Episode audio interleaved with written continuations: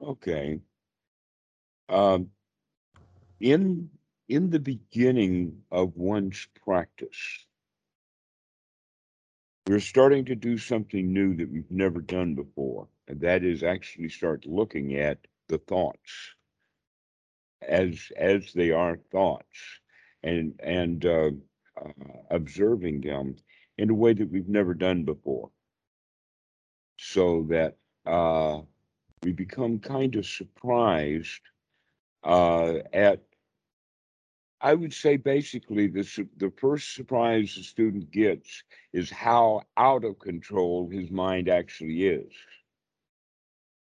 And the reason for that is because we've never tried to control it. it uh, the, the human mind has been trained for many things.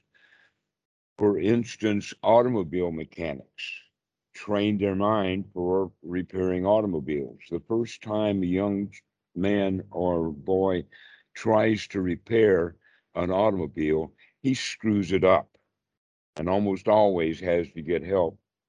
And sometimes, if he takes a whole engine apart, he'll never get it back together again. This is just the way things are. Um, that when we start doing something new, we always fail at it. And yet, we have in our culture um, let us say, injunctions against failure. You're supposed to succeed. That's the critical mind.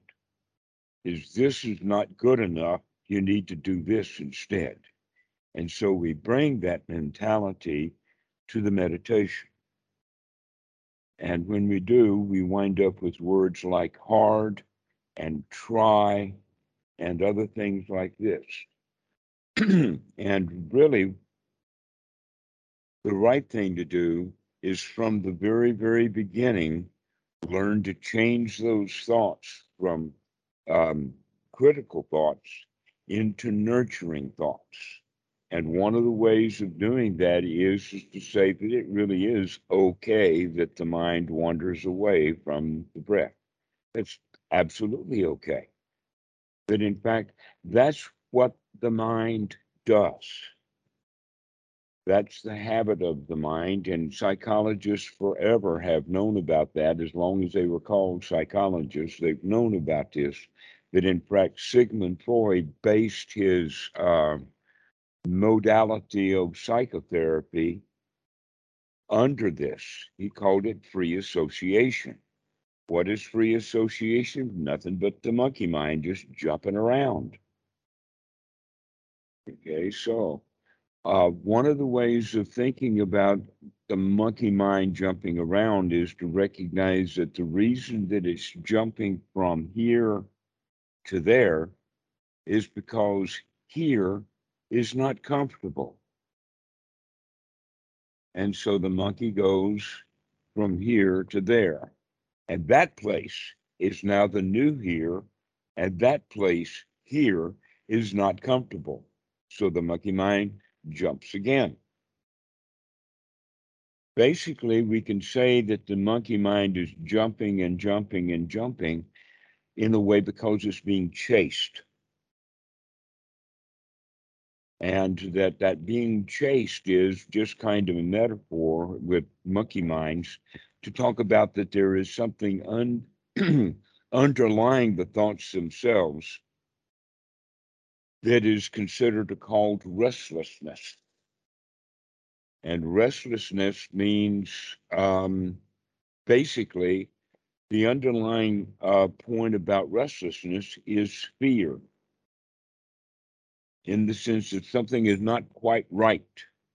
And I would be more comfortable or I'd feel more secure if everything were right. And the point is, is that actually, in reality, is everything is okay. We're just in the habit of being critical about everything, and so we wind up saying that whatever it is right now, there's got to be something wrong with it. Things cannot be okay as they are. They never have been. At least that's the way that my daddy told me. I mean, everything I did, he'd criticize. And so now everything I do, I criticize. because I learned that behavior. Okay. So that's the way that we start out meditation. So when we have the instruction of uh, mindfully breathing in long and mindfully breathing out long, uh, the mind, if if it's not really attached, this is one of the problems with the kind of meditation practice that talks about it in the sense of just watch or observe the breath. Because if the mind doesn't have any skin in the game of watching or observing the breath, then it will be very easy for that mind to just jump away, to jump onto something else, perhaps a more favorite topic. Because let's face it, breath up to now has not ever been a favorite topic of your own mind. Definitely But- not. But things can change. And then, in fact, breathing is a is a delightful topic to continue to return to over and over and over again. And so, um, when we get started in the practice, the first off, the mind is not trained, and so uh, it uh, actually retrain the mind the way that you would train any animal, a dog, that you keep. Re, um, if if the dog does what you want it to do, you reward the dog, right? You've Mhm. seen dog trainers; they have a whole pocket full of doggy goodies, and every time that the dog performs, they get a treat, right? But here you are as a human, and every time that the mind wanders away, you beat it. Say, this is hard work. Oh, monkey mind. Oh, poor me. It's hard to meditate. Well, when you do that, you're just training him the same things that you've always been trained in. When you fail, you feel disappointed. This is the point that I made with Bhikkhu Buddhadasa uh, by saying, if at first you don't succeed, try, try again, which is exactly what you were about to get into. And Bhikkhu Buddhadasa's answer to that was no. And he keeps chuckling and says, when at first you don't succeed, look at what you're doing. Okay, looking at what we're doing here is the whole point about the failure. If you fail and look at what you're doing, you'll learn and you can make corrections and it will succeed. But most of us have the idea that if you at first you don't succeed, never mind looking at what you're doing, just keep doing what you were doing.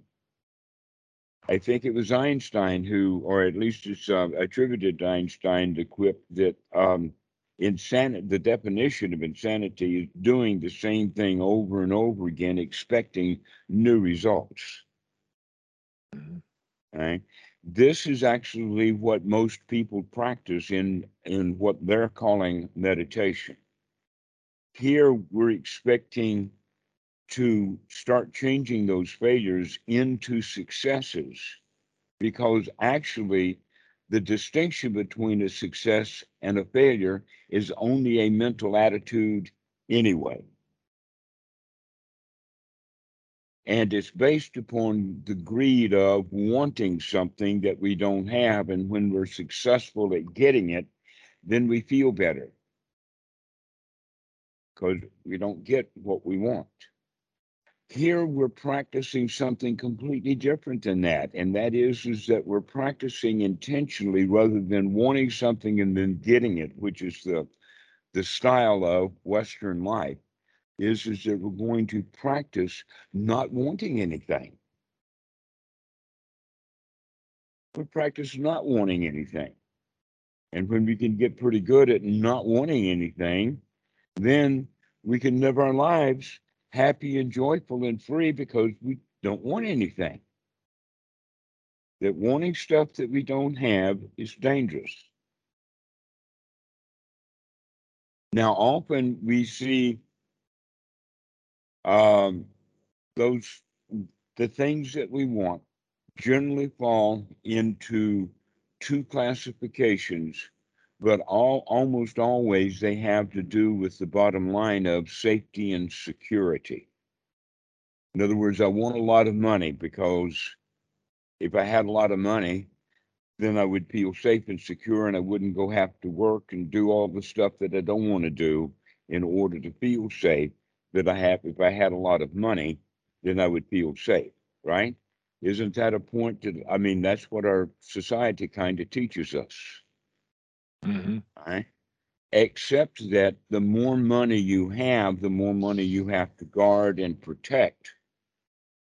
You might even have to hire accountants and uh, brokers to help you manage your money because now you've got so much of it, it's really, really important. I mean, you got millions, you got billions of dollars. Now, guess what? Now the money becomes so important because now not only do you have to protect yourself, which is the whole reason for getting money, now you got to protect the money too. Isn't that interesting? There's a story about it. I think that the story was written by um, Mark Twain, but I'm not not sure of the author. And the name of the story is The Prince and the Pauper. They've had movies and musicals, and I think there's an original book. And the story is about a, a boy who uh, was a um, he was streetwise. He was street urchin, sort of like uh, uh, Oliver in Oliver's Twist. Uh, and so uh, someone discovered because of a tattoo or something that he was actually the long lost prince. And so they took him to the palace and they cleaned him up and presented him to the king. And the king recognized that this tr- truly is my son.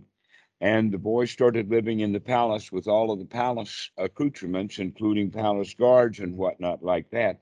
And he began to like the fact that this is dangerous or he began to see the fact that this is dangerous. Being in the palace is dangerous because you've got all of this fancy stuff that needs to be guarded, and you need all of these guards following me around. He didn't want to, so he actually snuck out of the palace because he was better off, better uh, suited for being out on the street. It was a safer place to, for him than in the palace. Uh, this is actually a story that doesn't really happen often, but it puts the um, us in the position of seeing that many times the kind of money and value and whatnot that we want winds up being dangerous. Also, the lust for power is another way that we try to feel safe and secure if I have a lot of power, I have a lot of importance, then I feel safe. That actually comes from the herding instinct that we got from uh, the mammals that we evolved from, looking at wildebeest, that when the, um, the lions come, the wildebeest will collect together into a herd. The ones in the middle of the herd then are the safest wildebeest. The ones who are straggling on the outside are likely to be dinner. So that mentality of getting into the middle and and uh, getting surrounded by a lot of other people is actually instinctual. Except that this the power that we're seeking in order to feel safe actually we wind up abusing it and harming others. Any power that we create over other people we tend to abuse it. You've heard, in fact, the statement of uh, power corrupts and ultimate power ultimately corrupts. Well, this is true whether the, it's ordinary power, the power of a gun, the power of a whip, or the power of the mind. Let us say that someone has practiced meditation for whatever and did some technique of whatever and wound up having magical powers the kind of powers that they talk about in religions.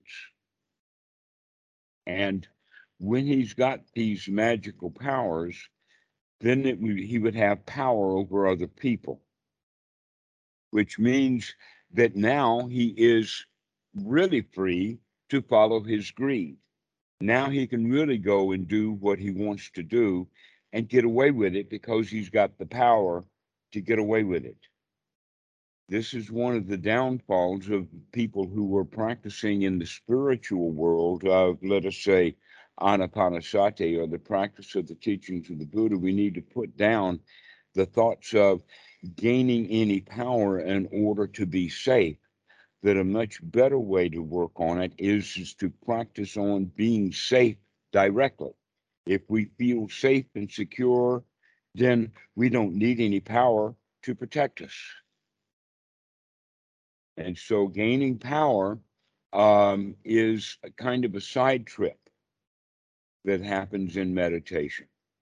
And, the, and so uh, looking at it from the actual teachings of the Buddha, what we're looking for is freedom from wanting things, not the freedom to get what we want.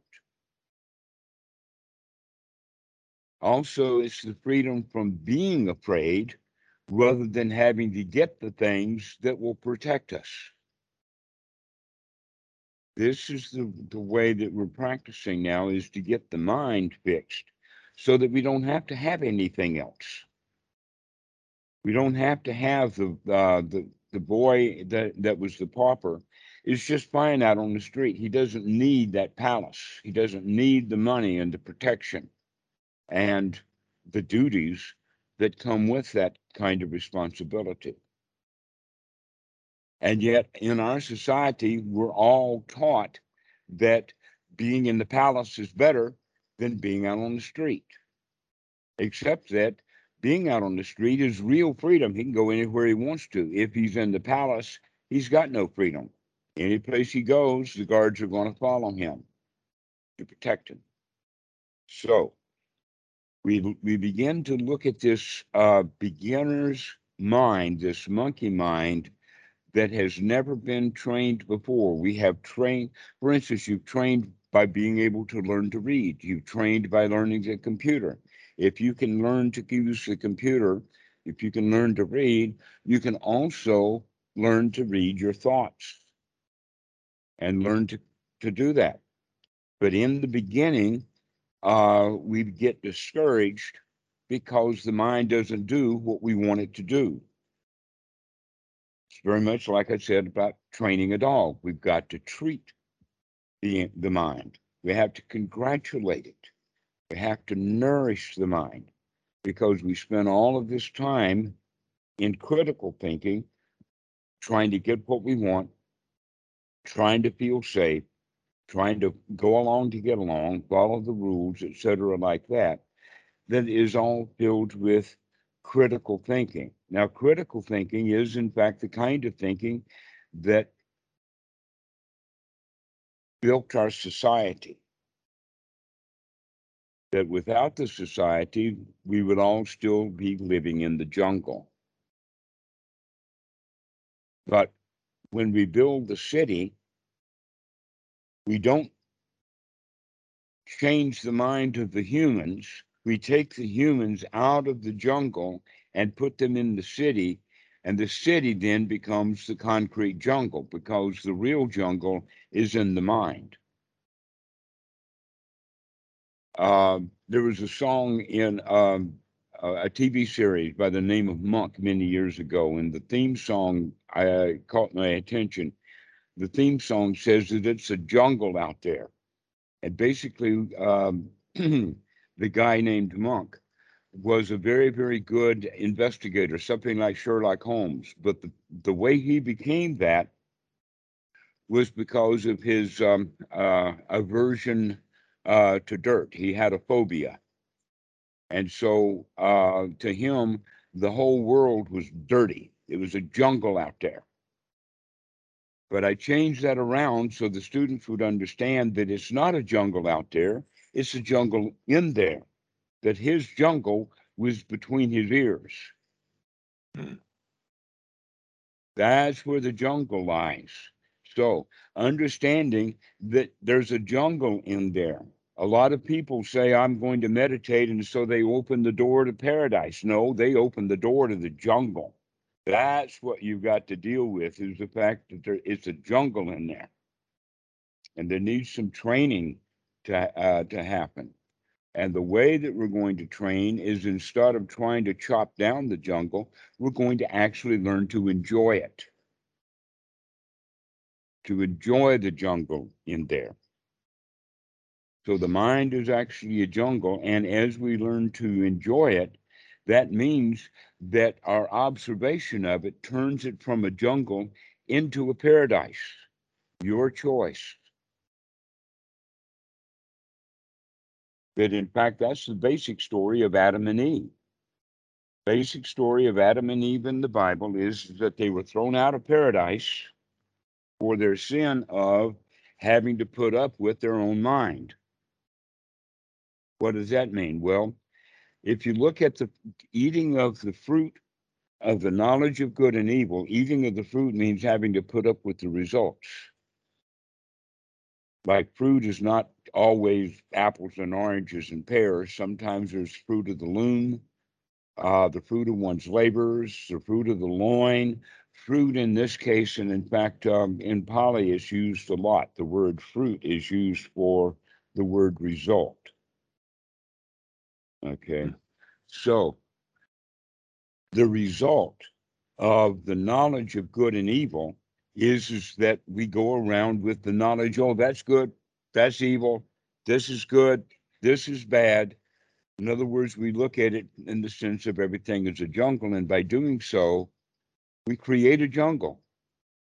And we were living in paradise all along. Adam and Eve created or lived in a paradise and they judged it to be a jungle.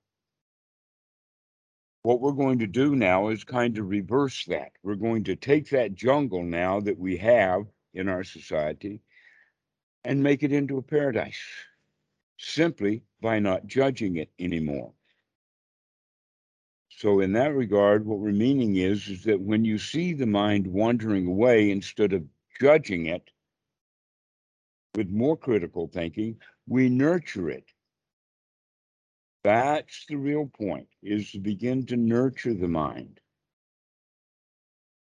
To give now, yourself, go ahead. When you say nurture, where by because listening to some other videos, if you notice unwholesome thoughts, you want to get rid of them. So we're not nurturing that, those, right? I mean, I, I guess um,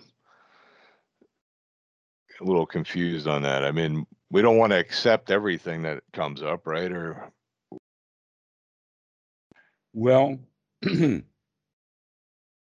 there's a difference then. I think that in fact the uh, the small mistake you made is that you're saying that I am the thoughts.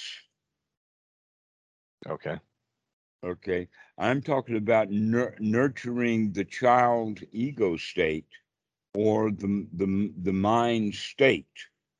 And I'm making a distinction between the state of the mind and the objects of the mind. Okay. Okay. So we actually nurture the state of mind by changing the objects of the mind. If we continue to be critical of the objects of the mind, then we're not going to be able to change the state of mind but we can change the state of the mind by changing the kind of thoughts that we have. For instance, changing the thoughts from critical thoughts into wholesome thoughts or nurturing thoughts. But what you're doing or thinking about is that when I see a critical thought, I should be critical of it. Mm. Rather than, no, it's time to drop the critical thinking and just be nurturing not of that thought, because now the nurturing is a new thought and that old thought is gone. We're looking at it from one mind moment to the next in the immediate here now. so, but what are you thought, what, what are you nurturing though at that point if you're not uh, nurturing the thought? Well, what you're nurturing is um, how you feel. Okay that would be a way of looking at it is is that the nurturing thoughts um let's let's go back and do this.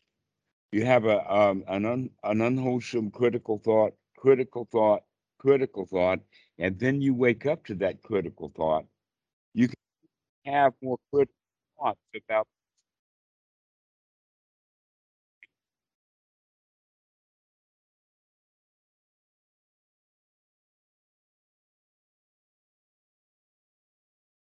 Looks like we're losing you on the, on the, uh, sound at least.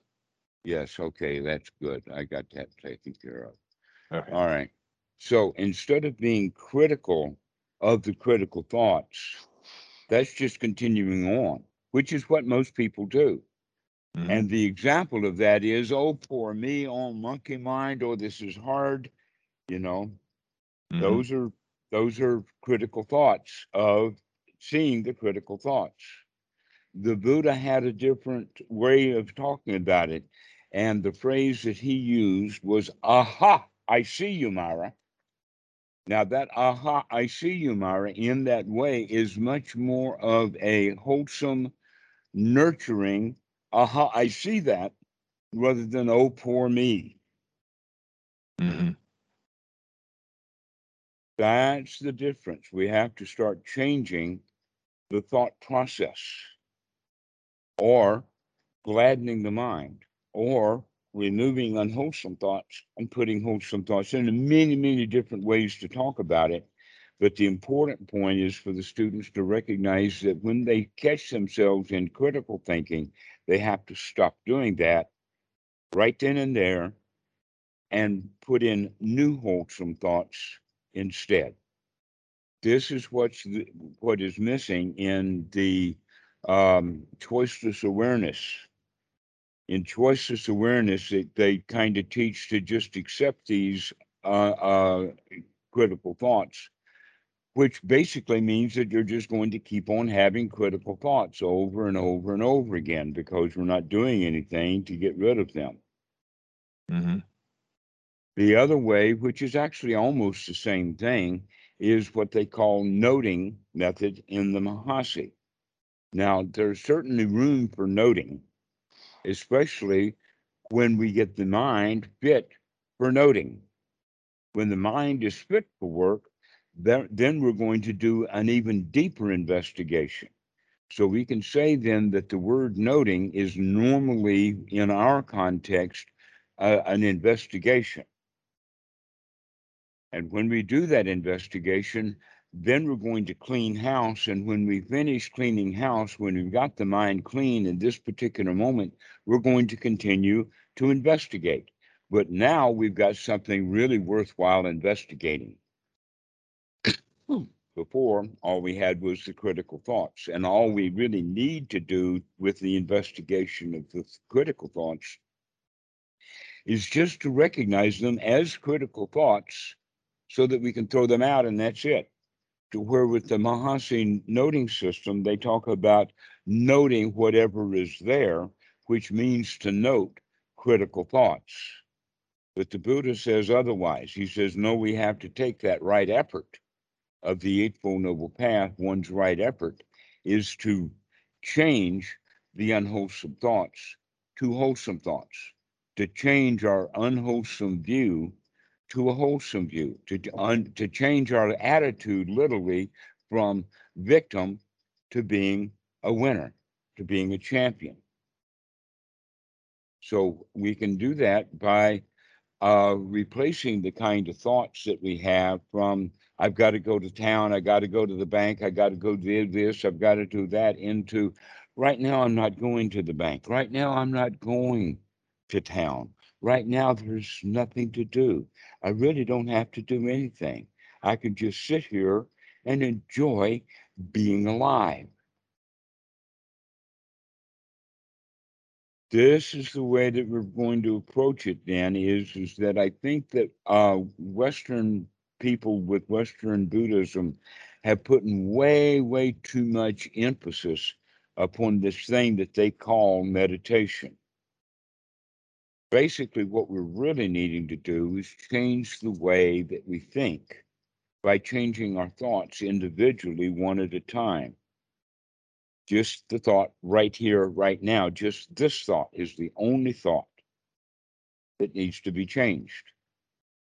and we can let we can let us say be unmindful or have no sati and the mind is just spinning and spinning and spinning let us say having an argument with someone but as soon as we recognize that as soon as we see it as soon as we wake up we can say uh-huh i don't have to argue with aunt susie right now i can because aunt susie's not here right now i look around there's no aunt susie if there's no Aunt Susie here, why should I be having Aunt Susie up here? Right. I can just throw Aunt Susie and all the thoughts and all of the argument that I had with Aunt Susie right out of the mind. How do you define sati? I define sati uh, differently than the way that it's been defined in the West with mindfulness, with mindfulness based stress reductions and all of that kind of stuff. That in fact, the Buddha did not have a kind of word like that, that sati actually means to wake up and to be here now.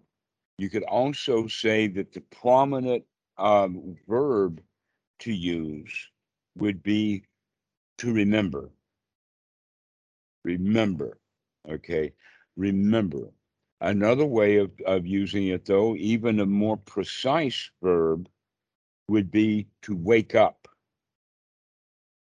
To actually, uh, when we say to wake up, that means to come into the sensual reality of the spatial uh, area around the physical body to wake up and be here now rather than in the mind that is all out there someplace. Like I said, conversations or arguments with Aunt Susie when Aunt Susie is not here. Aunt Susie's not here. So if we're having thoughts of Aunt Susie, that means that our mind is not here. Waking up to be here now that's the sati. So we can say that watching one's breath, controlling one's breath, making sure that the breathing is long, that's actually part of it. So we can say that in the normal way that uh, that it's taught to just be aware of the of the uh, breathing is not really strong enough sati. That we really do need to wake up completely. Here's an example of that. The very, very first thing that happens to most people when they wake up in the morning, when they first wake up, what's the very first thing that happens? Recognition that you're awake. Mm. That's the very first thought moment that happens when you wake up in the morning. But most people don't wake up enough to actually get out of bed. They only wake up enough to know that they've gotten awake this is actually a very, very good time of day to practice before we get out of bed is to lay in bed and to have good, wholesome thoughts like, wow, what a wonderful day this is. Wow, everything is going to go as uh, according to no schedule. Or it's going to be a wonderful day, no problems. Everything is going to be all right. Everything is fine. No worries, no work, everything's going to be really easy. So these are the kind of thoughts that we want to start practicing having as opposed to the kind of thoughts that you normally have in the morning when you wake up, which is, oh God, I got to go to work now. Oh, poor me. And we start our day getting out of bed in a pity party. Be careful of that. Allow yourself to have a ball before you get up in the morning. Allow yourself to can um, intentionally have good, wholesome thoughts, that this needs to be practiced. It's almost like a one, two, or maybe even a three punch. Let's, let's start with the example that someone is doing a job, he's at work. And it is a job that he's doing because he calls it a job and he would rather not be there. So now he's got two problems. One is he's working, and two, he's working at not liking working.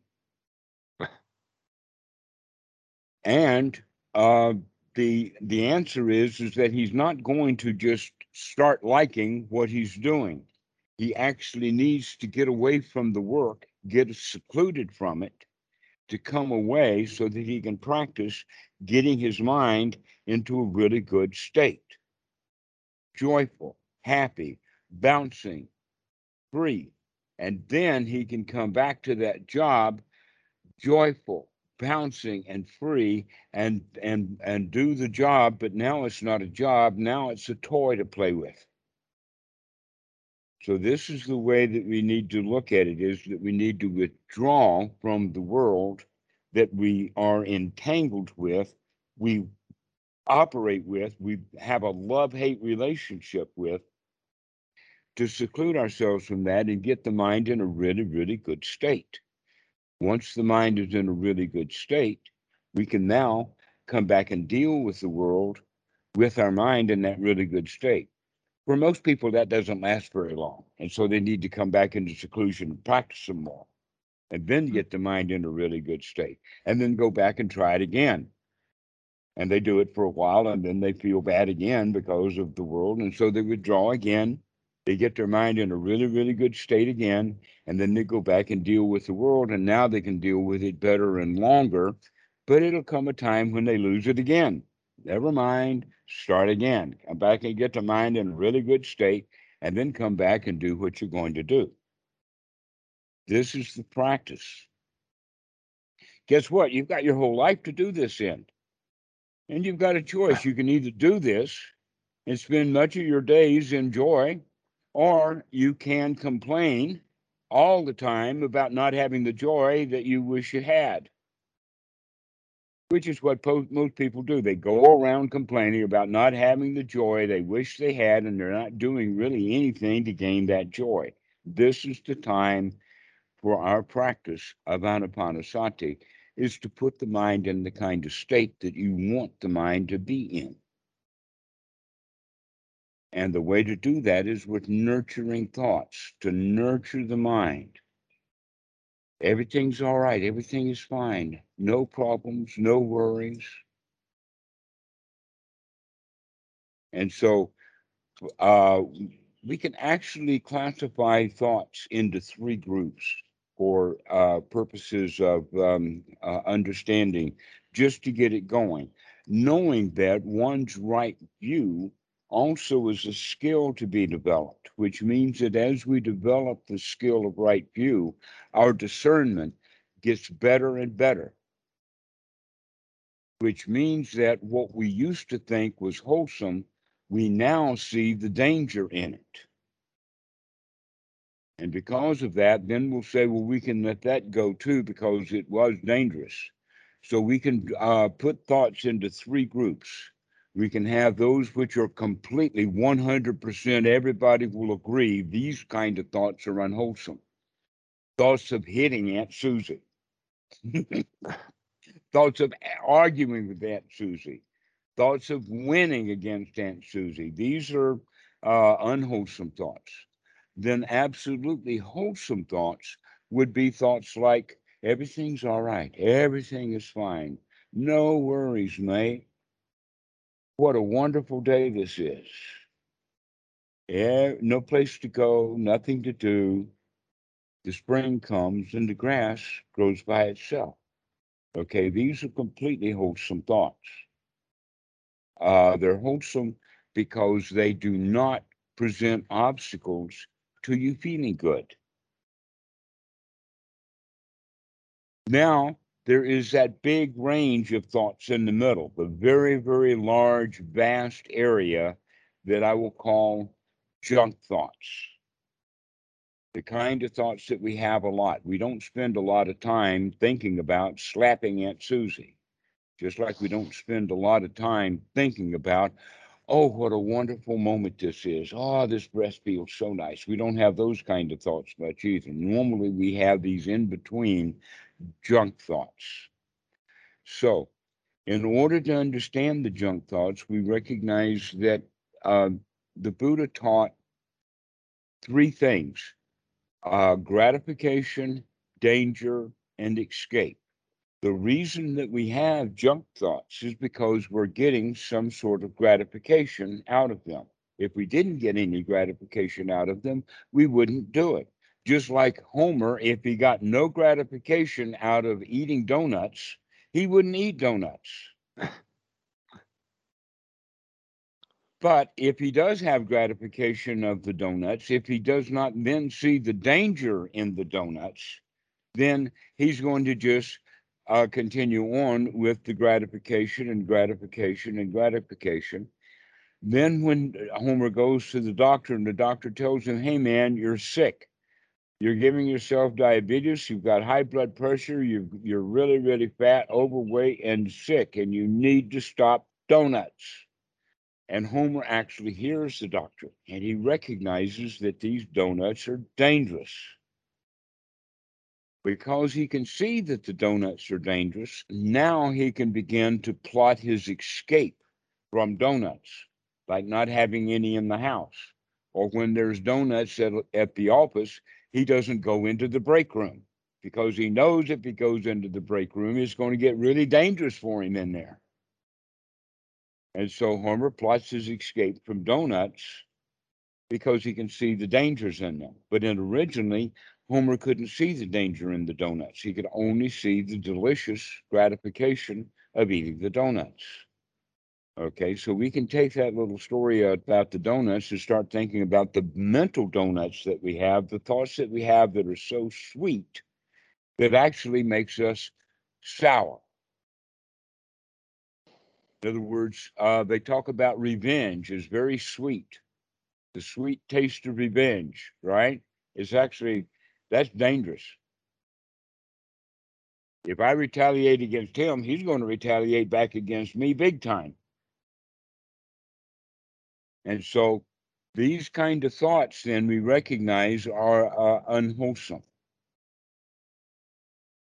We more we look, the more um, skill of investigation that we bring on, the uh, the more skillful in understanding what kind of thoughts are really wholesome and valuable and worth having. And then we start having those because we can't. But one of the things that happens in the beginning is when we see unwholesome thoughts, we have more unwholesome thoughts, more critical thoughts. Now we're criticizing the unwholesome thoughts that we had. If we do that, there's no end to it. Rodrigo, are you still online? Or did you leave? Hmm. Never mind.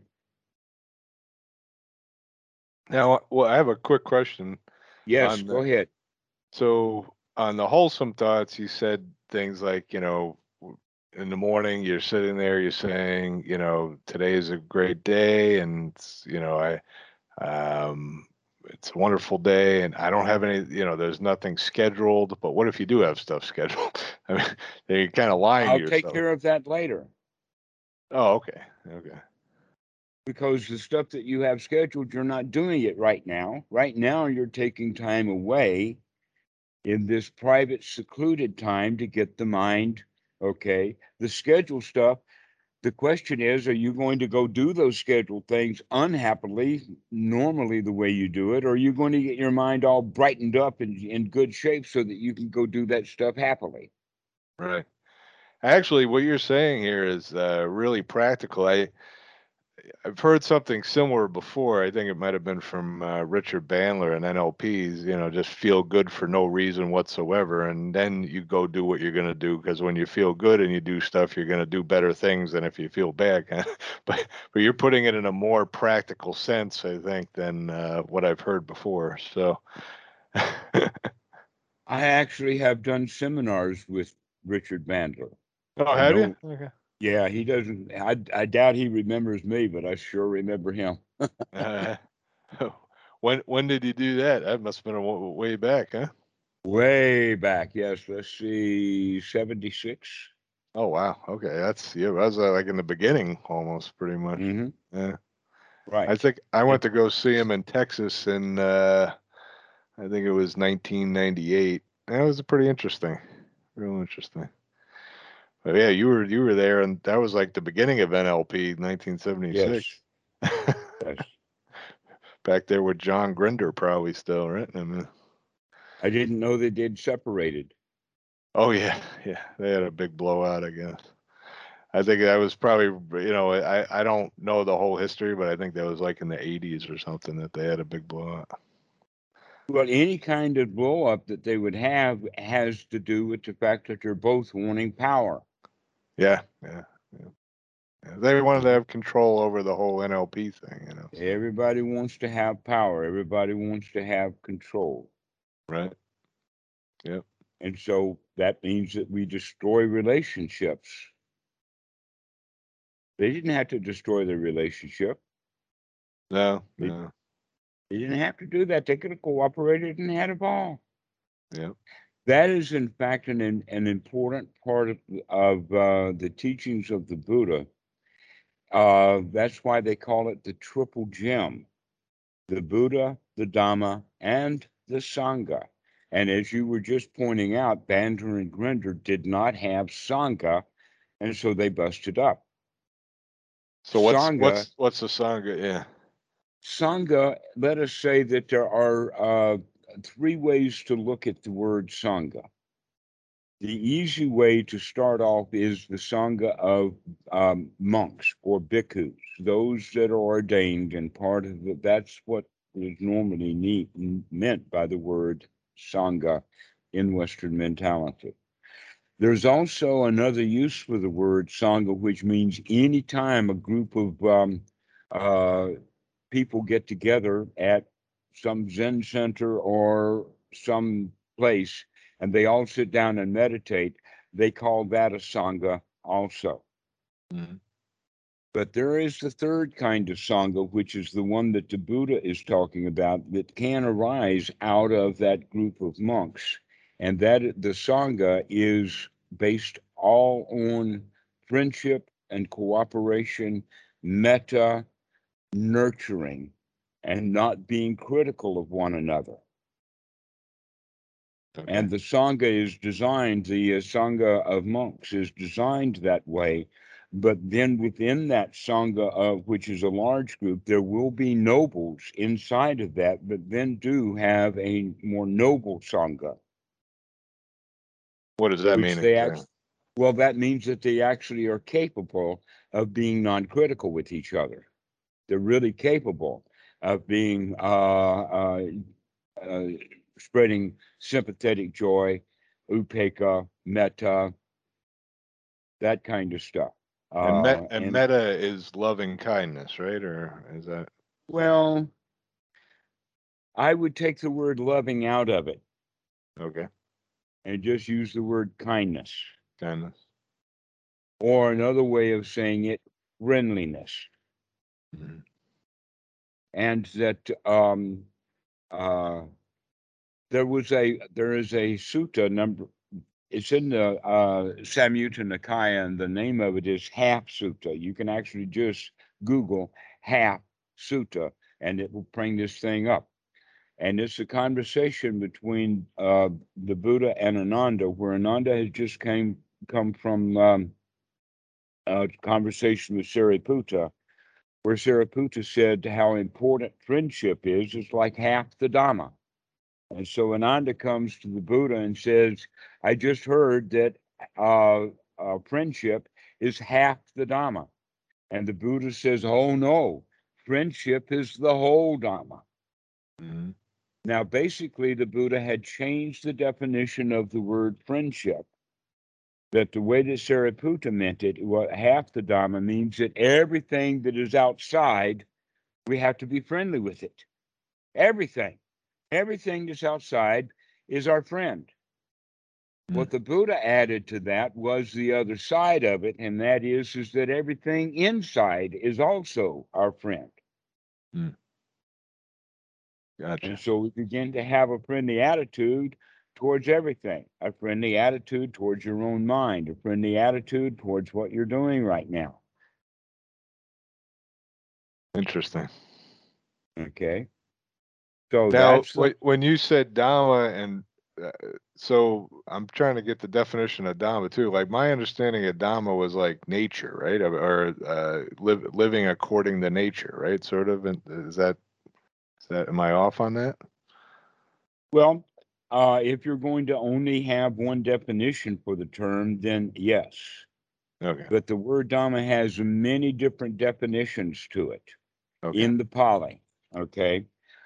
Uh, but they can all be uh, referred to down uh, to the same kind of word that we have in English that has that fulfills the same function, and that word in English is this or thing.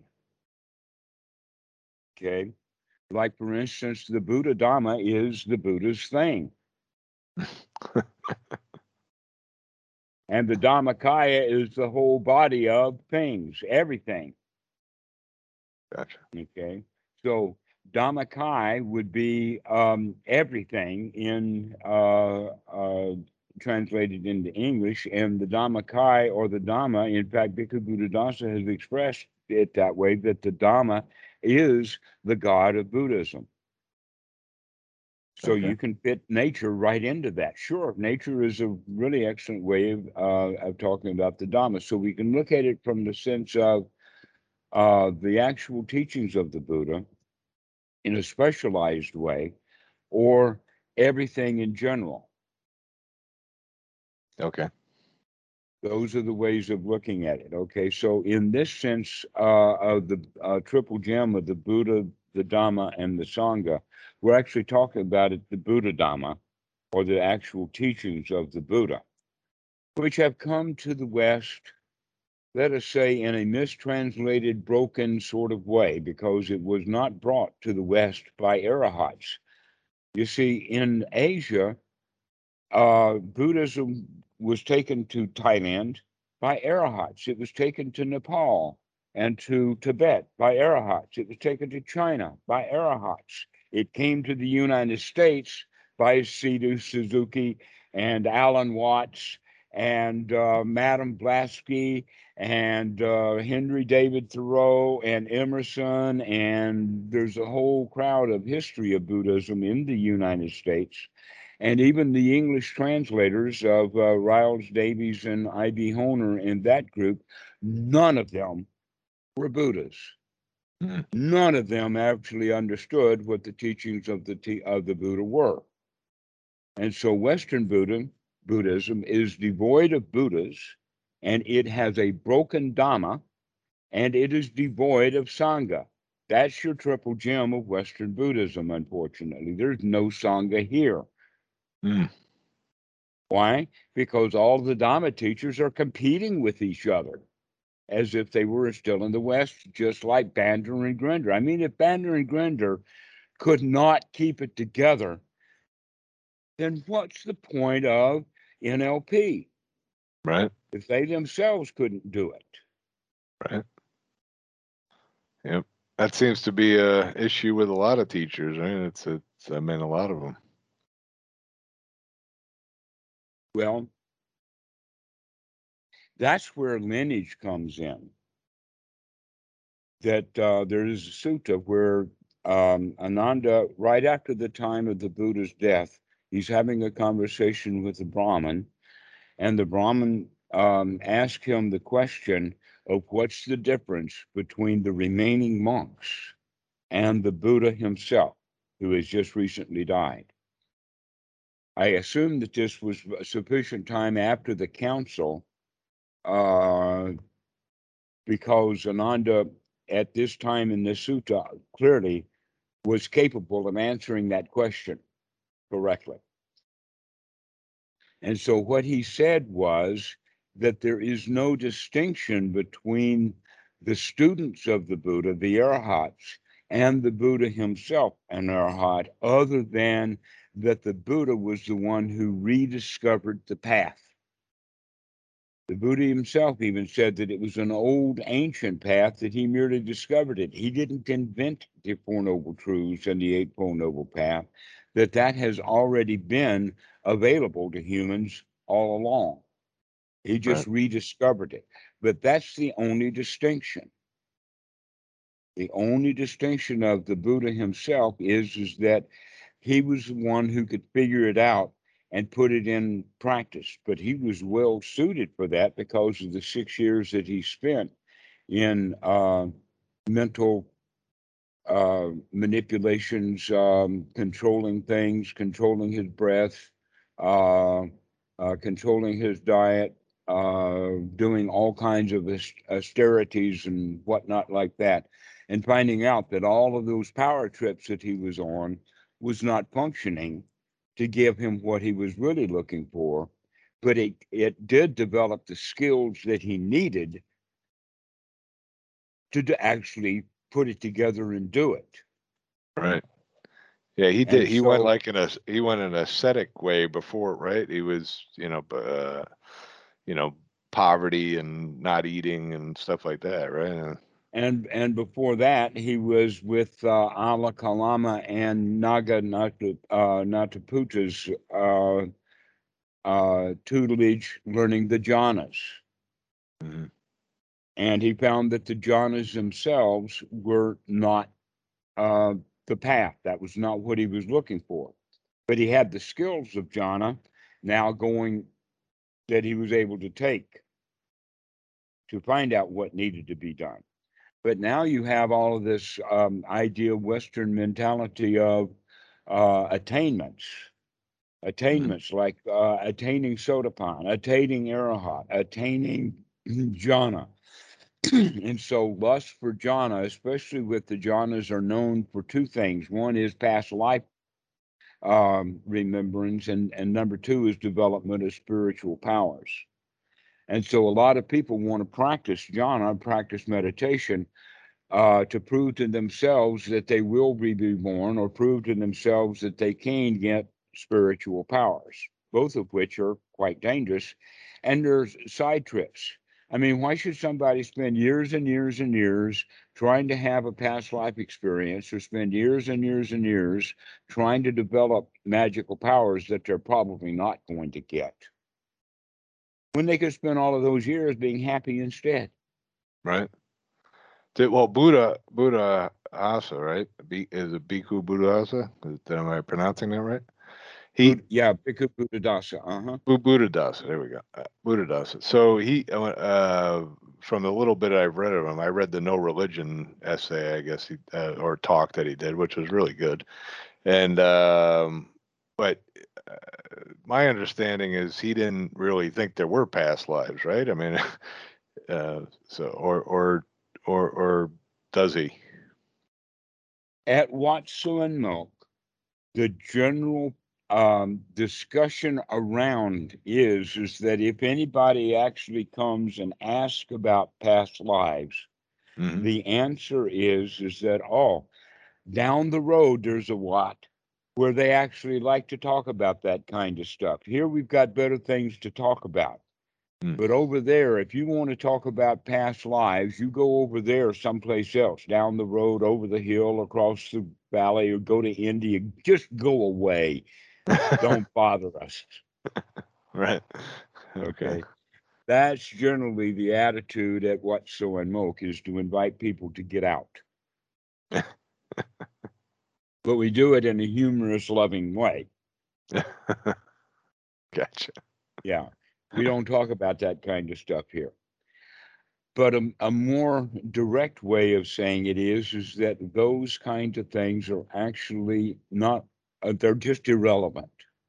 Mhm. They're irrelevant for someone who knows they're irrelevant, and they are a rabbit hole or a trap for people who lust after such things. Gotcha. Well, I'm kind of lucky because I don't even know what those things are. I don't even know what a jhana is, honestly. So I, I'm not there yet. Well, the, what we're actually practicing with Anapanasati is the practicing the skills that one needs to gather together to get into the first jhana. And, and the easy working definition of the word jhana, first jhana, would be that you're completely satisfied. Okay. You're in a state of satisfaction. Okay. Also, a bit of state of wow or gratitude or my isn't this actually marvelous it also has to do with the can-do attitude you could express it as yeehaw okay wow how nice it is and it's the wow factor that is also added to it. The wow how nice it is how nice it is is the pleasure the sukha that has uh, how nice it is has comfort and security and satisfaction built into it. When we add the wow how nice it is now we're adding um, success Okay. Does that Success, come on its own or, or do you develop that too, just we like develop that intentionally these are actual skills to be developed Okay. So we're working on doing this. It's not just happening. It's not something that- right this right well we have to practice it yeah. and every time that you're practicing it you're doing it Gotcha. Okay. Yep.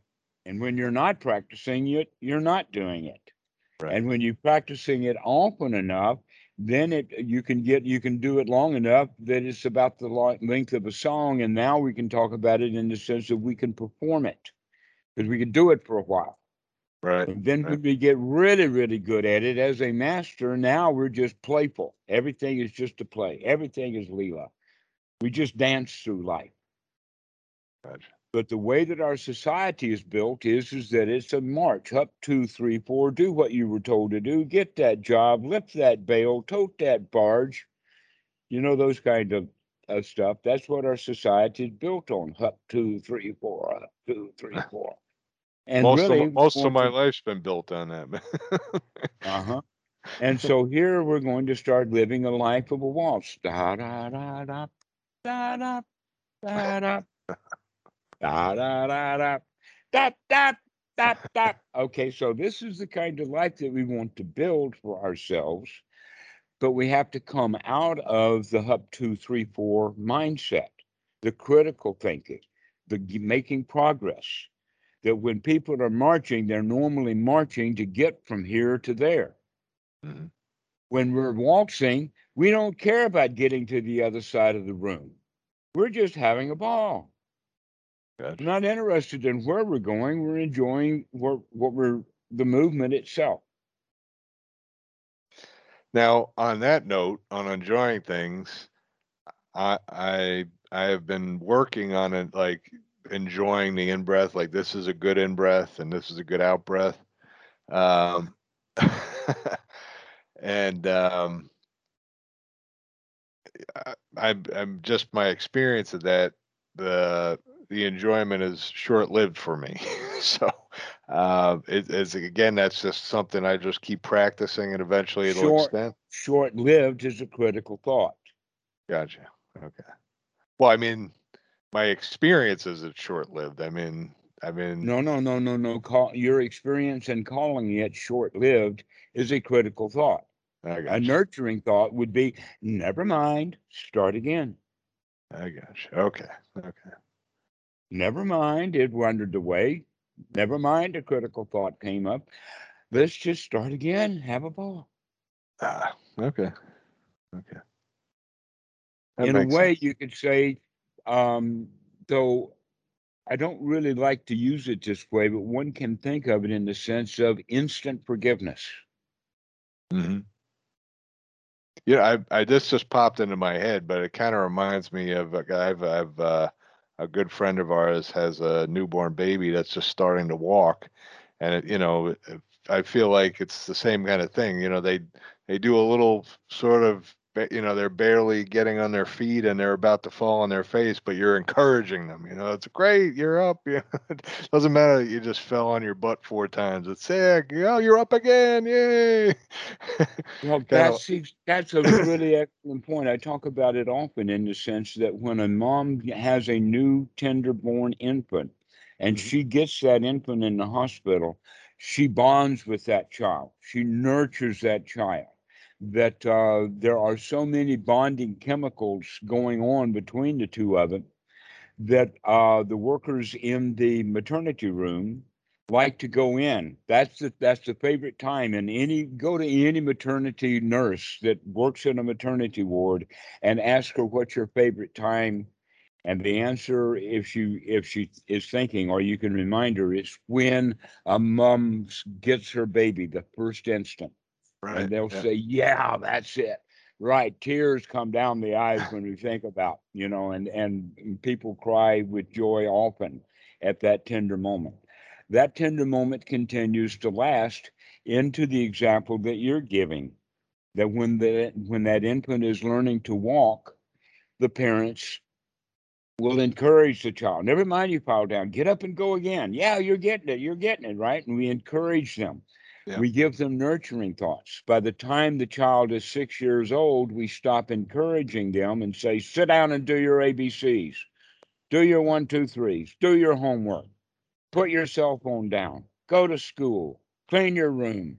And you see that that, that change has been made from the nurturing into the critical. Mhm.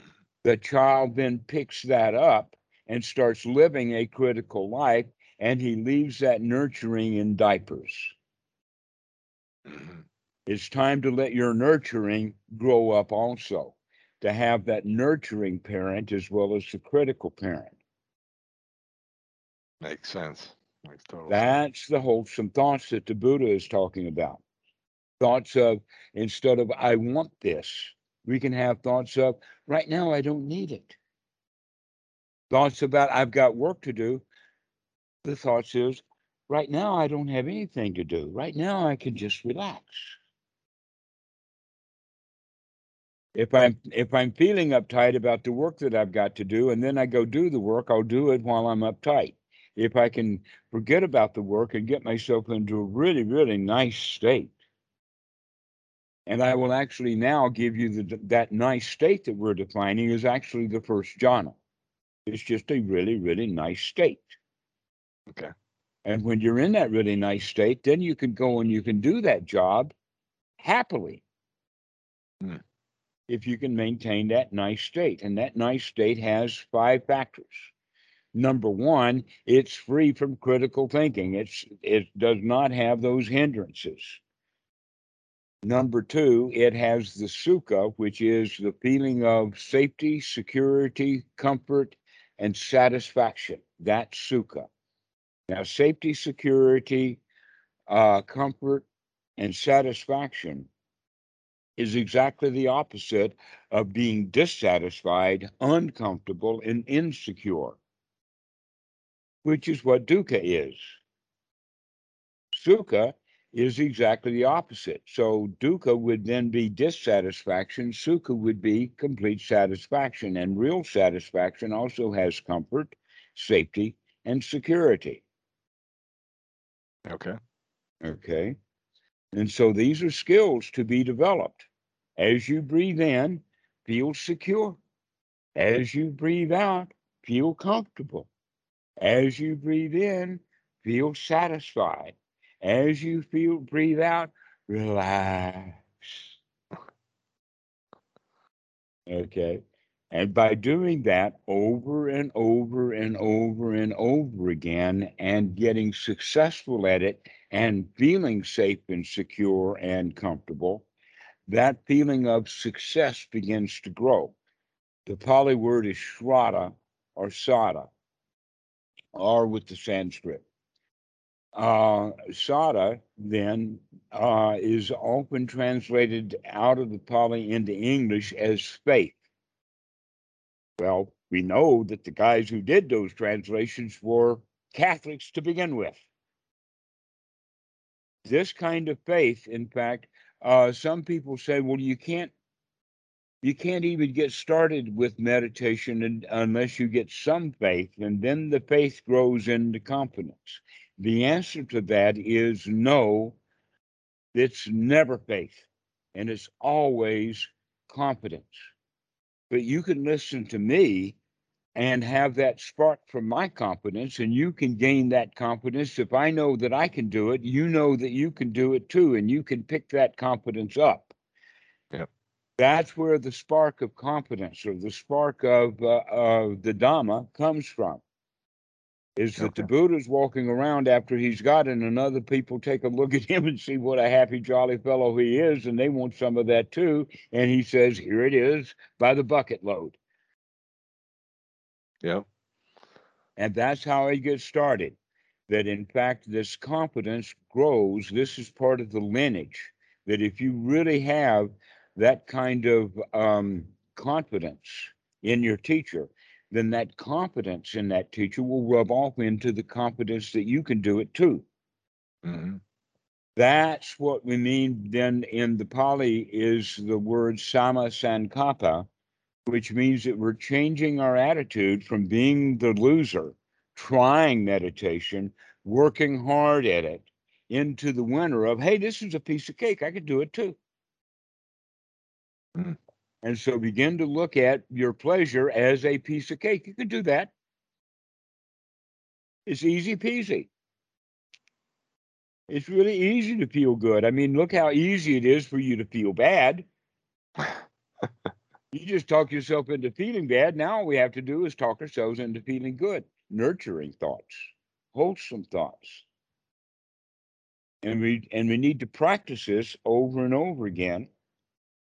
And so this is why we want to get in seclusion and have a formal practice, but the word formal doesn't have to go all the way to what it's been like in the West, to where you've got to go to a certain place with a certain pillow, facing a certain direction, having your pillows lined up everybody else's, and have a certain kind of altar or dais with a certain kind of statue or monk or something up on that dais. Okay, so this is where we think of as meditation.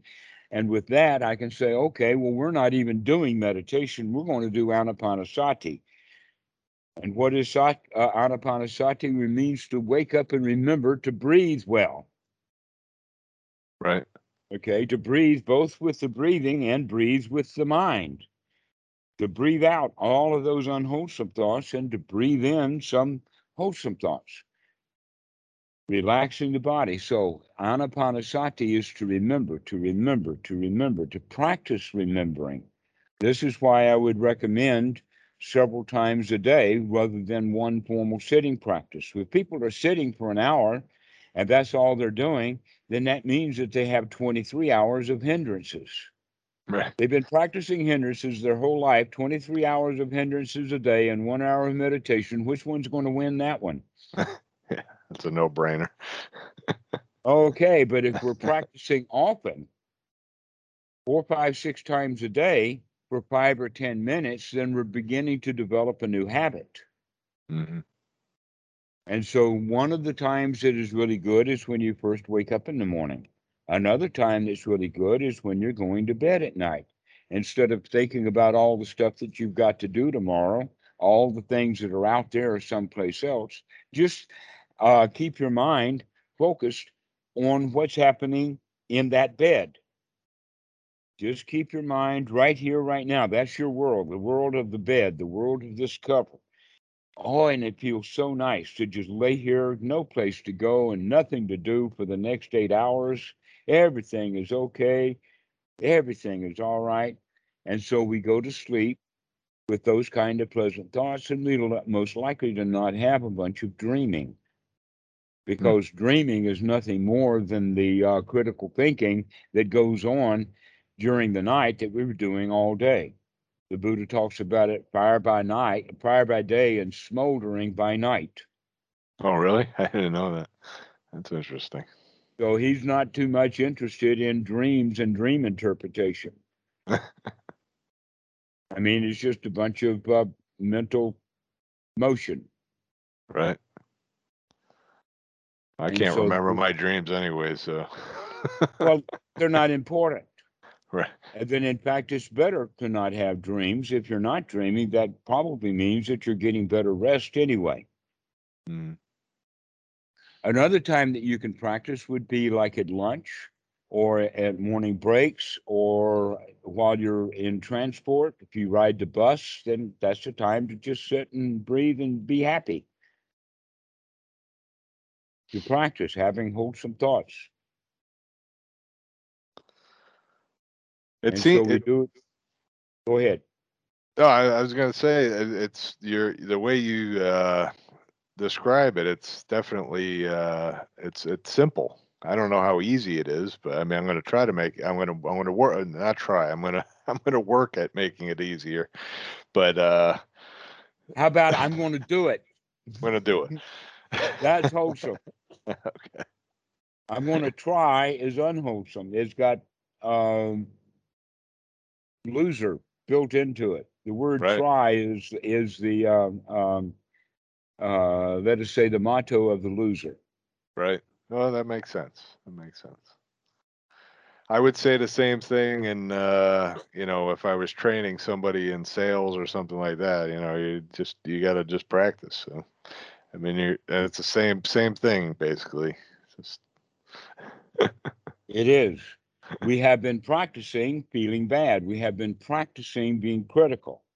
Now mm. it's the time to practice feeling good, to practice having wholesome thoughts, literally to talk yourself into feeling good. An example of feeling good in the sense of feeling safe and secure, you can have thoughts like, and it's basically it's thoughts of emptiness or thoughts of sunyata, thoughts of things that are not here there are no dangerous things here. And because there's no dangerous things here, it's okay to feel safe. There are no alligators here. There's no pythons. There's no cobras here. there's no uh, mother in laws. there's no grizzly bears. There's no SWAT team. There's no mafia. There's nobody here, nothing and so I can feel completely safe.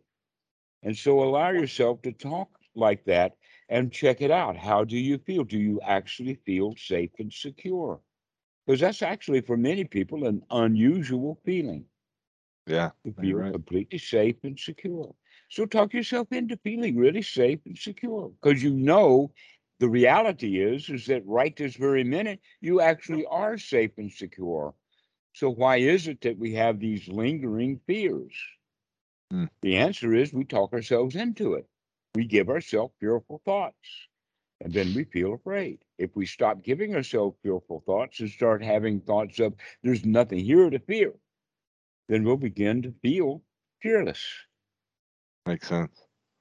Now, during the the quote unquote formal practice, am I doing the breathing at the same time that I'm doing these thoughts? Am- Not actually, well, it depends upon what you mean by simultaneously or at the same time. Well, if I'm laying in bed, so I just, I'm going to bed at night, and you you were talking about doing the thoughts. So am I doing the breathing practice along with that, or am I just having those good thoughts and then dozing I- off? Or A thought moment lasts about a tenth of a second. or Mhm. maybe uh, if we're really slow, down to about a fifth of a second. okay, Really slow, a fifth of a second. If you're really slow, then within one second, four, five to 10 things are going to be happening. hmm Things happen pretty fast. So, in that regard, I would say that no, things don't happen at the same time. okay, They happen in time, one by one as they occur, but sometimes they occur in rapid succession. And when they're occurring in rapid succession and the mind is very slow, we kind of get the idea that all that stuff happened in the same time, to where in fact, no, it didn't. okay, That we're just not watching the sequence of events. We're not seeing things the way that they really are. But if we pay close attention and start watching, we can see that in fact, I can, in one mind moment, make sure that this is a long breath. And then in the next mind moment, I can tell myself how nice this long breath is. And in the next moment, I can actually feel this uh, thing. Another example of that is, is that when people talk about, well, I can watch the breath, but I have all of these background thoughts. No, the thoughts are not in the background. The thoughts are just taking some of the mind moments. Well, that makes Okay. sense because I I've always thought that myself. Like people are saying you're having this thought and another thought at the same time. I've never personally been able to do that. Have multiple thoughts simultaneously, but um I I've heard people describe it that way. But I don't I don't know if I, their definition of simultaneous is a big one. Okay. My when my definition of simultaneous is down at the nanosecond level. Right. But Right. the reality is is that things happen so fast that there is very little simultaneity, Right. but there is instantaneous changes in time that we're just not aware of. Okay, that everything in fact is a process.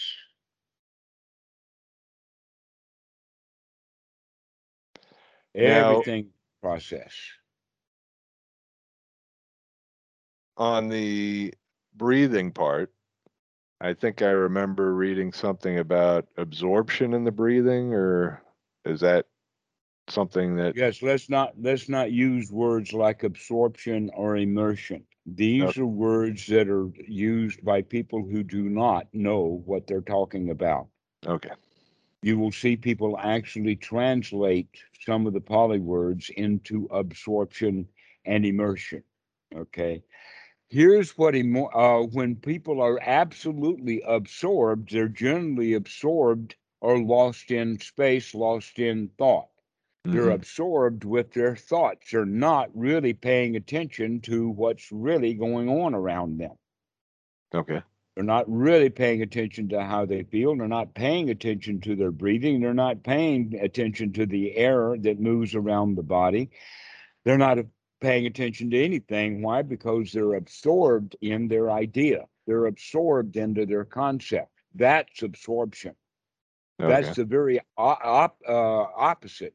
Absorption or immersion is exactly what we're trying to come out of, not go into. And yet, a lot of people think that uh, jhana is absorption or going into something rather than coming out. Basically, the coming out is coming out of agitation, to come out of restlessness. The first layer is the unwholesome thoughts of the mind that give all of these uh, feelings of worry, anxiety, etc., like that.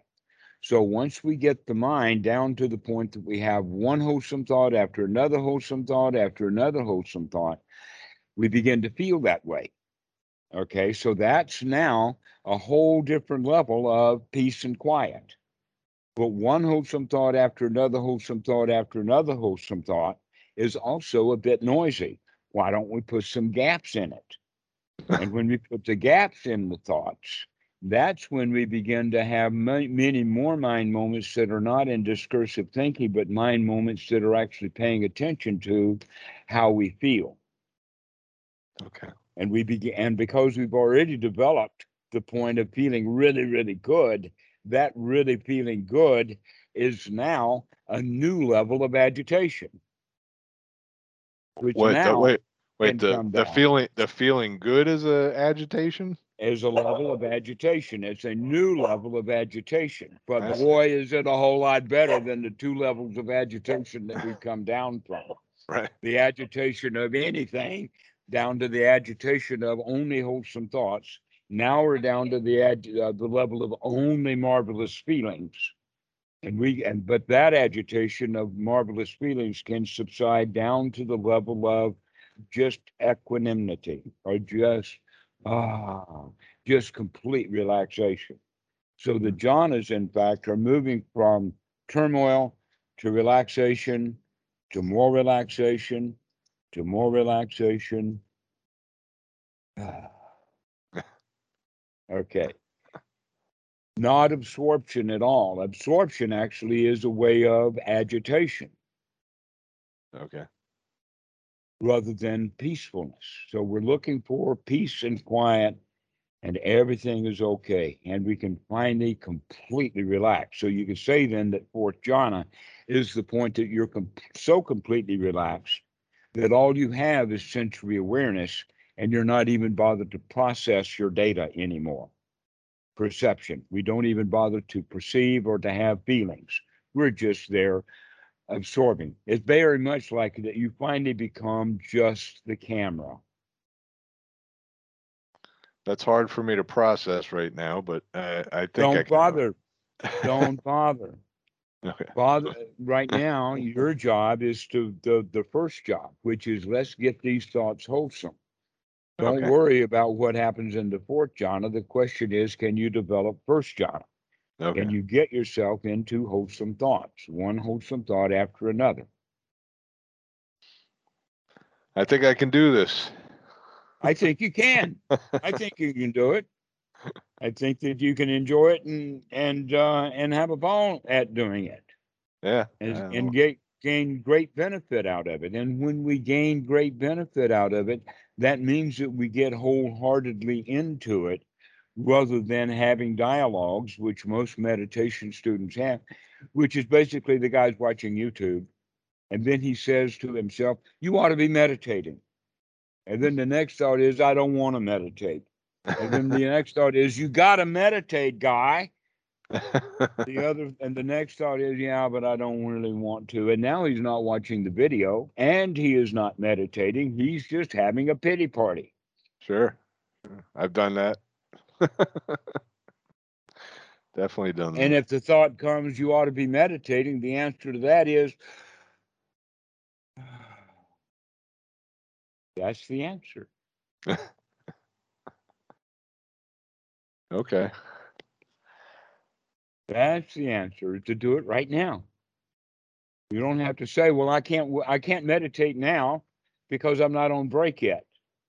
No, you can take a deep breath and enjoy this moment too, Yeah. if you can remember. That's, the whole point: is developing that sati so that we can remember. It doesn't matter what skills you have. If you don't remember to apply the skills, it's that's the same as you don't have the skills. But it's in it's, fact, if it's you- very freeing to know that you don't have to wait. you know that, that I don't have to. We could just do. I could just do this right now. You can do it way. right now. You can just feel really good right now. Let's do it. Everything's okay right now. yeah. Yeah. Don't I have to wait. Yeah. Yeah, just that teaching alone has been uh really something. I, I and I don't catch myself, you know, that much, but when I do, it's it's nice to know. You know, cuz even on the the walk I do in the morning and stuff like that, I catch myself and it's it's nice. Keep practicing. Yeah. Keep practicing so that that sati becomes, um, let's say, a skill that's readily available.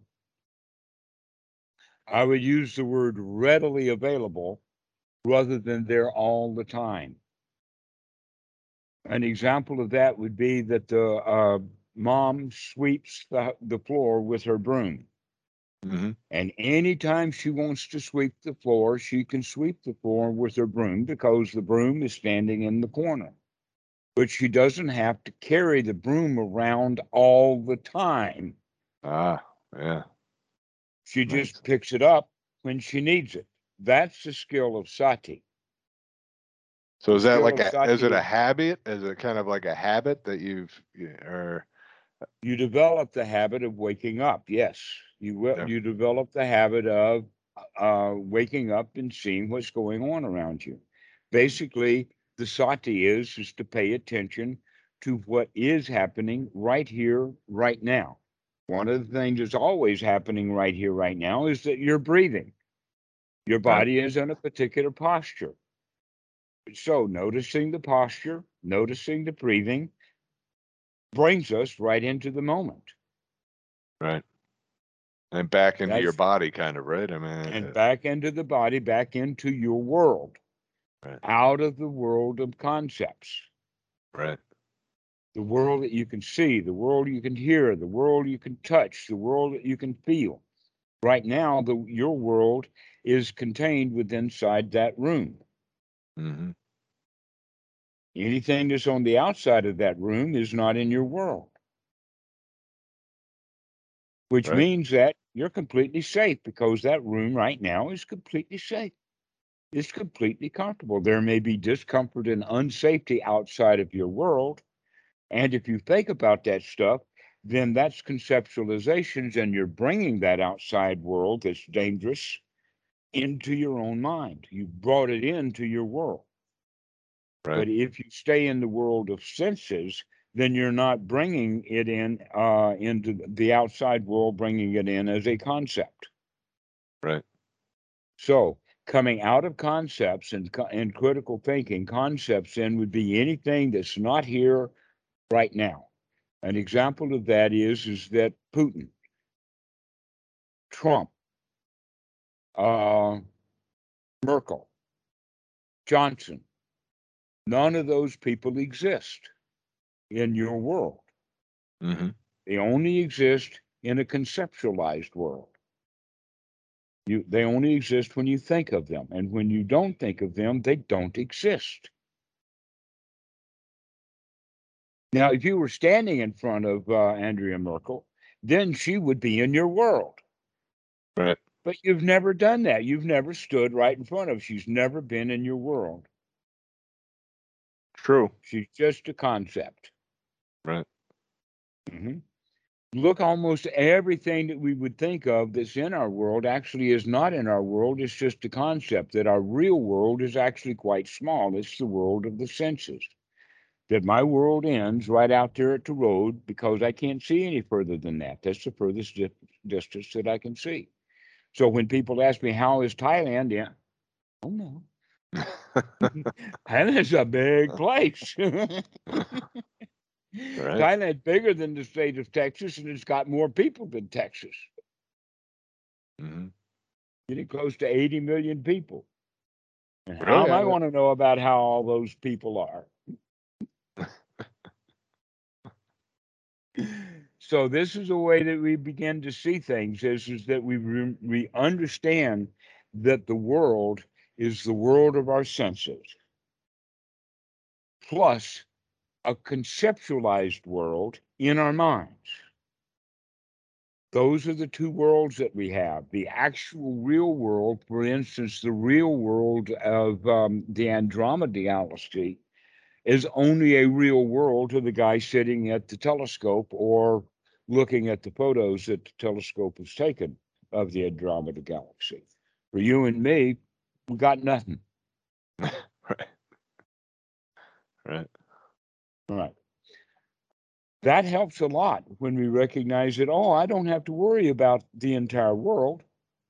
All I have to do is take care of my own world, the reality of the world. hmm Now, I would like to mention one last thing on the, on that, and that is is that um, on on the YouTubes, uh, some of the people have been putting on comments that have to do with something like, "How can you be happy when there are children suffering in Yemen?" Another poster post, "How can you be happy when there is world hunger?" hmm Another one was posting, How can you be happy when there is chauvinism at a particular place? Okay. Okay. The particular place that she's talking about is within what she is thinking in her own mind as the Sangha. The actuality is, is that she has not seen any chauvinism. That's not in her world. Right. That she's concocted that. She has not been a monk or a nun, and so she does not know the relationship between monks and nuns. All she's heard is feminists squawk about it. And those feminists are not even in her world. Her world of uh, monks are all chauvinist is up in her mind. Right. Right. World hunger is in the other lady's mind. Children being tortured in Yemen is in the third lady's mind. If you do not have chauvinism, if you do not have um, Yemen and world hunger in your mind, you can throw that kind of stuff out and be happy. Because the woman who has world hunger in her mind, she has not solved world hunger, nor does she even intend to. She just wants me to not feel good because there is world hunger. Yeah, feeling feeling bad about those things doesn't actually do anything unless somebody actually takes some effort to unless you're going out to feed people or whatever, it doesn't really make a difference. Well, in the reality of the situation, in my world, no one is hungry. The Mhm. mosquitoes bite the skin, the dogs have dog food, the people have people food, everybody's happy. There is no one hungry here. If someone is hungry, we'll feed them. Mhm. Um, you have no doubt uh, heard about metta in the sense of may all beings be happy. Mhm. Well, I, That I've is- I've only heard about it as a loving kindness thing, but yeah, Lo- loving kindness and part of the practice that people have will be will be may all beings be happy okay. they talk about it in the sense of the six points of the compass north south east west up and down altitude and direction are the six points of the compass. Western mentality can, tends to think of that six points of the compass of, of west for instance as west just keeps going west and the world keeps getting bigger and bigger. Right. and south and the world keeps getting bigger and bigger. But in the time of the buddha there was a real definition for that and that is is that the six points of the compass are real on one side are my friends on the other side are my family the people in front of me are the people that i deal with in business the people behind me are trying to stab me in the back the people below me are the ones who uh, wait for me uh, let us say in uh, the grocery store or service people uh, guys who pump the gas, that kind of stuff. And then the ones on top are the authorities, like the politicians and the cops and the priests and that kind. Okay. But that only means the people that I deal with. It's not talking about uh, officials like Putin that I'd never deal with. Those are not part of my world. I got you. So when we go around saying, may all beings be happy, are we talking about a generalized thing, a conceptual everyone, or are we talking about only the people who were in my world? Because I can only give metta to people that I know. I cannot give any metta to people that I've never seen before. I'm merely giving metta to my own mental concept in that case. Right. Mm. So the evolvement then of Buddhism was the Bodhisattva ideal. Have you heard of that? No. It's the same thing. The Bodhisattva ideal in Mahayana is is that uh, I cannot become enlightened until all beings become enlightened. Oh, okay. Yeah, I, John? I, have heard of that. Yes. All right. Isn't it the, sa- actually the same thing as the metta? It's exactly the same thing as metta, except that instead of trying to give people a little bit of joy and kindness, now you're trying to give them complete enlightenment. All of them, even Everybody. the people who, everybody just conceptualized. And you can see that if all of those people that I wish to become enlightened have no examples of what to be, the likelihood of them being able to do that is zip. That in fact, I would be able to help people to become enlightened if I were already enlightened myself, helping a few individuals come in. But as it is, me not being enlightened, and I've got to be that woman who is worried now about the starving children in Yemen or the world poverty or world hunger or whatever like that. So you can see that, in fact, people who are um, at that one level of you cannot be happy until world hunger is solved is exactly the same issue, a little bit bigger of we cannot have any enlightened beings until everybody's enlightened. Mm. And we can't force that on them.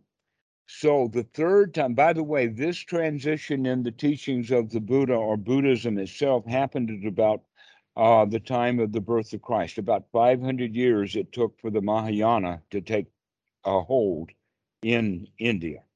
Hmm. But then, about 500 years later, with suffering through that, may all beings be happy, came the Tantra time. The Tantra period then is the period of becoming one with reality, to become one with nature, and that becoming one, make me one with everything. That idea means that now we take control, which means now we have the power to make everybody become enlightened or to have the power to make everybody be happy. Right? So is that is that a but bad that has thing? never happened. It, well, that's the whole point. When in history has anyone ever had enough power to make anybody do anything. It's true. Never been done. That kind of power tripping is just a, a further extension of the power tripping of the um, bodhisattva, wishing everyone to be enlightened before he gets to it. But that's also the power tripping of the metta practice, may all beings be happy. When in fact, all beings is not our business. All of those beings are merely mental concepts within the mind of each one of those people who were either wanting people to be happy or wanting people to become enlightened or making them to become enlightened. It's Mhm. all just a mental trip. The Right. original teaching of the Buddha is come out of those mental trips.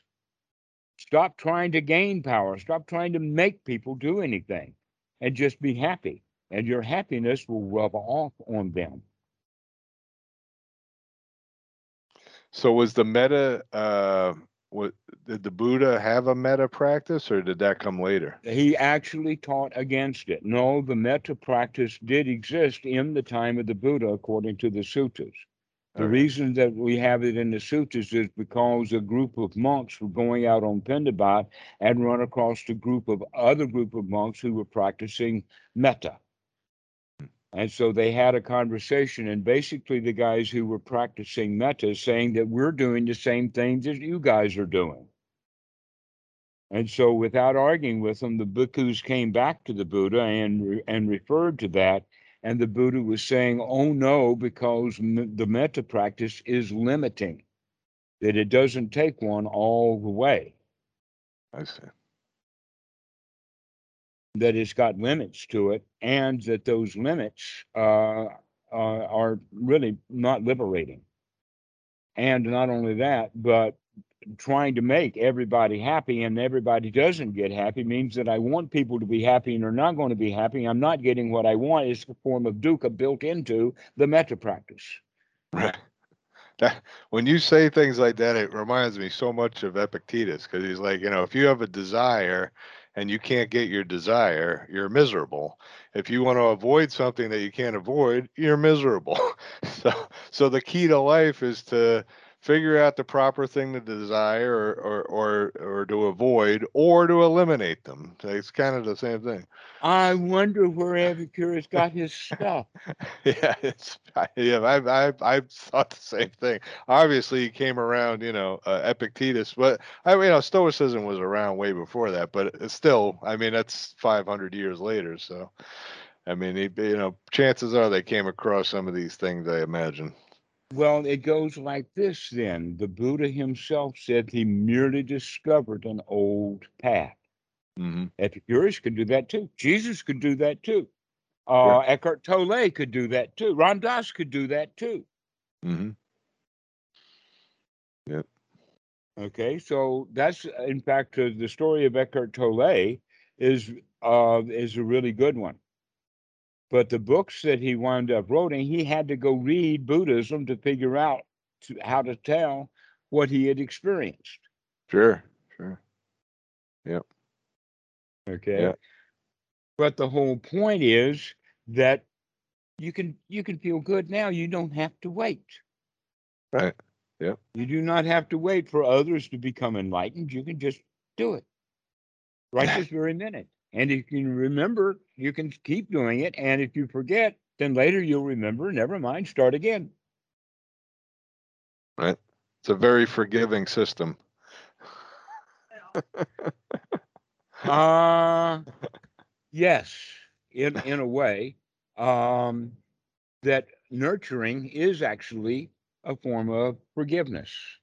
hmm That never mind what I can criticize, I'm not going to bother to criticize it. I'm going to accept it the way that it is now. Well, you're kind of taking it one step further. Not only am I going to accept it, but I'm going to enjoy it. Right. I mean, Might as well. yeah. Don't need to just accept. I can take it up to another level, right? Mm-hmm. Now, the other stuff that I've heard you say, and you mentioned it a few times today, is you know this um, sense of power comes from that, where like I can do this, and I can, you know, uh, that seems like a, an important piece that I'm just starting to, I don't know, it's starting to gel, I think, maybe. Mhm. The Buddha thought it was important enough to actually put it as an item on the Eightfold Noble Path. Oh, really? I, I didn't realize that. Okay. Yes. Let's go over that again. Right view comes Mhm. first. If you don't have any right view, then you're unlikely to develop the skills that you're going to need. But it too is a skill of investigation. Then we have sati.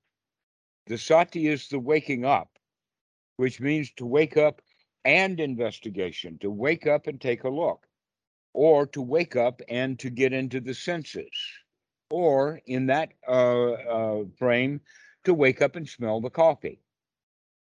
To wake up to smell the coffee, you got to take a deep in breath. You got to smell. You got to be in your senses. Right.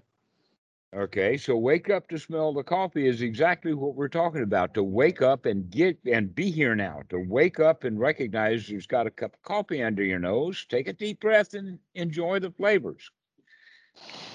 Hmm. And uh, when we wake up and do the smell, if we actually smell that w- this this is not coffee, that is putrid, that this is an unwholesome thought that we're having, now we can throw that out and put something more wholesome in. That's one's right effort. So we do the investigation to find out is this coffee or what? And if it's not, then we can throw that out and put some coffee in. Mhm. That's one's right effort is to change what we're doing in this present moment. In this particular tenth of a second, we can change what we're doing from unwholesome to wholesome. When we do that over and over and over and over and over again and become successful at it over and over and over and over again, so that we can get ourselves into a state of comfort over and over and over again, get ourselves into a state of feeling safe and secure over and over and over again, and also getting ourselves into the state of satisfaction over and over and over again. That over and over again builds that confidence, that shraddha. So that the fourth one, samma sankappa, or one's right attitude, comes into play. And that right attitude is, I can do this. Gotcha. When that attitude gets really strong, then the attitude becomes, I can do this no matter what. No matter what, I can remember to look at what I'm doing, to throw that unwholesome thought out, and to and to uh, uh, gain a really positive, good attitude, no matter what. So, here's what we mean by that. No matter what means no matter what obstructions, no matter how sick I get, I can still feel good. Okay. Even if I get stopped by the cops. You know, you're tooling down the road, and all of a sudden you hear the uh, uh, the siren on or whatever sound it makes, and they have the reds and the white lights and the flashing, and we pulling over to the car. How do you feel when that happens? Not good usually. All right, but you do know you have control over it.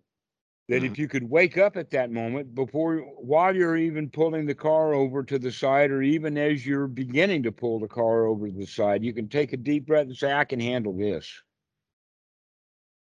I can handle this. This is nothing. This is a piece of cake. And with that attitude, then the cop comes and he tells you to roll down your window. You say, Hi, officer. I'm really good to, glad to see you out on duty tonight.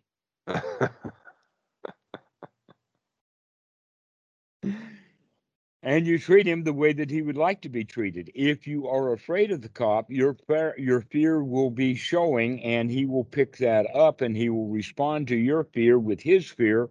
He puts his hand on his gun, and he starts getting really bossy. Mhm. People get even more afraid, and they start fidgeting around, and he pulls his gun out and he shoots them, and he says they were going for a gun. Yep. Well, I'm, I'm kind, I'm kind of privileged in that way. I don't really worry, ab- I have fear in that way, but I do get kind of resentful that I'm gonna be paying three hundred dollars in fines. That's, that's usually what pops into my mind. All right. So the resent, the resentment then. Resentment will get you a ticket. Yeah. Yeah. Being very congratulatory and joyful for the cop doing a good job out there, and he might give you just a warning or nothing. That's true, yeah. But if you really resent that ticket, even before he writes it, for sure you'll get one. Mhm. So as your attitude begins to change the way other people around you behave. Because we respond to each other's fear, angers, anxieties, and we also respond to each other's joy. Mhm. And so the way to deal with the world is joyfully. The only way to deal with the world joyfully is the world around you is by joining, by having the interior world full of joy, full of friendship. And then you can treat the world, even the cop, like a friend. And I guess the real key, based on what you're saying, is to practice that in like a safe spot.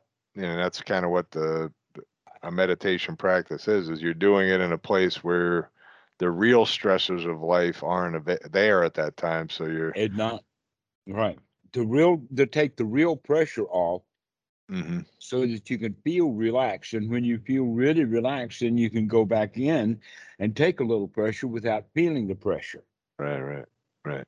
So you have a little buffer, but when you get out into the real world, sort of hmm from the, you're taking that little buffer from the practice into the real world.